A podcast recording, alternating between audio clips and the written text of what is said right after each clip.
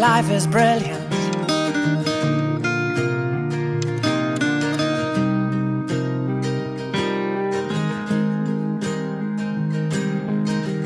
My life is brilliant. My love is pure. I saw an angel. Of that I'm sure. 大家好，欢迎收听荔枝 FM 幺零幺五九四零生命驿站，我是主播方景。今天我们继续阅读《少有人走的路：心智成熟之旅》，M. 斯科特·派克所著的第三部分。恩典应该是第四部分了。好，今天的标题叫做“开始与结束”。我们在前文中曾经提出这样一个问题：爱究竟来自哪里？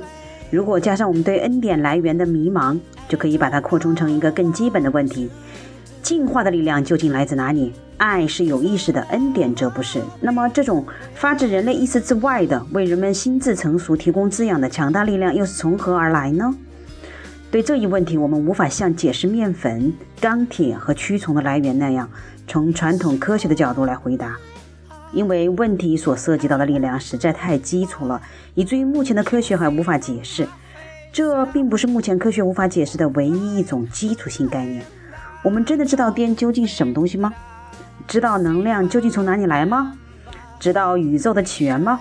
或许有一天，随着科学思想的深入发展，我们将能解答出这些基础性问题。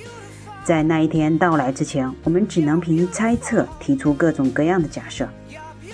为了解释恩典与进化的奇迹，我们假设上帝不仅存在，而且是爱我们、愿意让我们成长的。在许多人看来，这样的假设实在是过于简单了，简直像童话故事一样天真。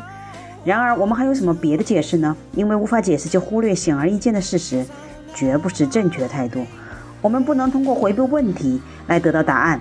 尽管关于上帝的假设确实很简单，但是迄今为止还没有人能在深思熟虑的基础上提出更合理的假设。所以，至少在目前，我们要么接受充满爱的上帝这个看似天真的假设，要么就只能面临信仰的真空。而如果我们仔细思考的话，就会发现，充满爱的上帝这个假设本身尽管简单，但却给我们带来了更多的难题。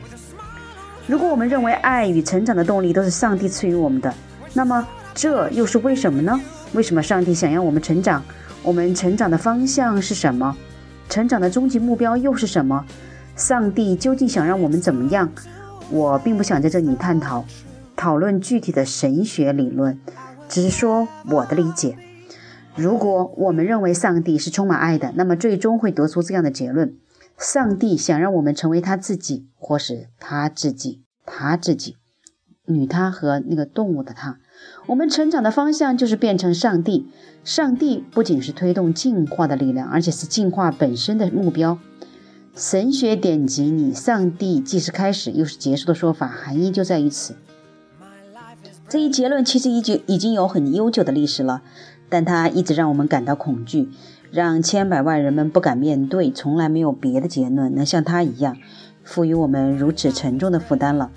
这是人类历史上最令我们难以接受的观念，不是因为它太难理解，没有什么比它更容易理解了，而是因为如果我们相信它，就必须要为它付出我们所能付出的一切。这跟相信上帝高高凌驾于我们之上，从我们永远无法到达的位置照看我们完全不同。我们需要达到上帝的位置，拥有上帝的力量与智慧，真正获得上帝的身份。如果我们相信这是可能的，就需要努力尝试把可能性变为现实。但我们不想做出这样的努力，不想负担只有上帝才能负担的责任，不想无休止的思考。如果我们能说服自己相信上帝的位置是我们自己永远无法达到的，那我们就不必再担心自己心智成熟的问题了。也用不着追求更高层次的觉醒和爱，只要放松下来，做普普通通的凡人就好。如果上帝总是待在天堂，而我们永远处于凡间，彼此间不可能有交集的话，那我们就可以把宇宙发展和生物进化的责任通通丢给上帝，而我们只自己只要让自己过得舒舒服服，让子孙后代健康快乐就够了。光达到这些目的就已经不容易了。然而，一旦我们相信凡人真的有可能成为上帝，就会永无宁日，因为我们不可能说出“好了，我的任务已经完成了，用不着再辛苦工作了”这样的话。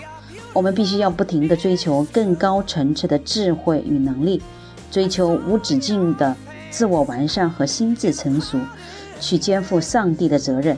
难怪我们是如此强烈的拒绝相信这一可能性。承认上帝滋养我们的目的是为了让我们也能成为跟他或他一样的存在，这就需要面对我们自己的懒惰。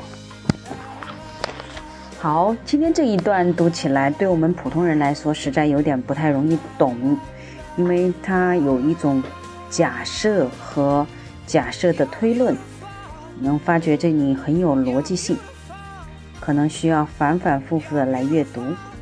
嗯，好，也需要根据前文和后文来阅读。好啦，我们今天先读到这里，我们下一次继续。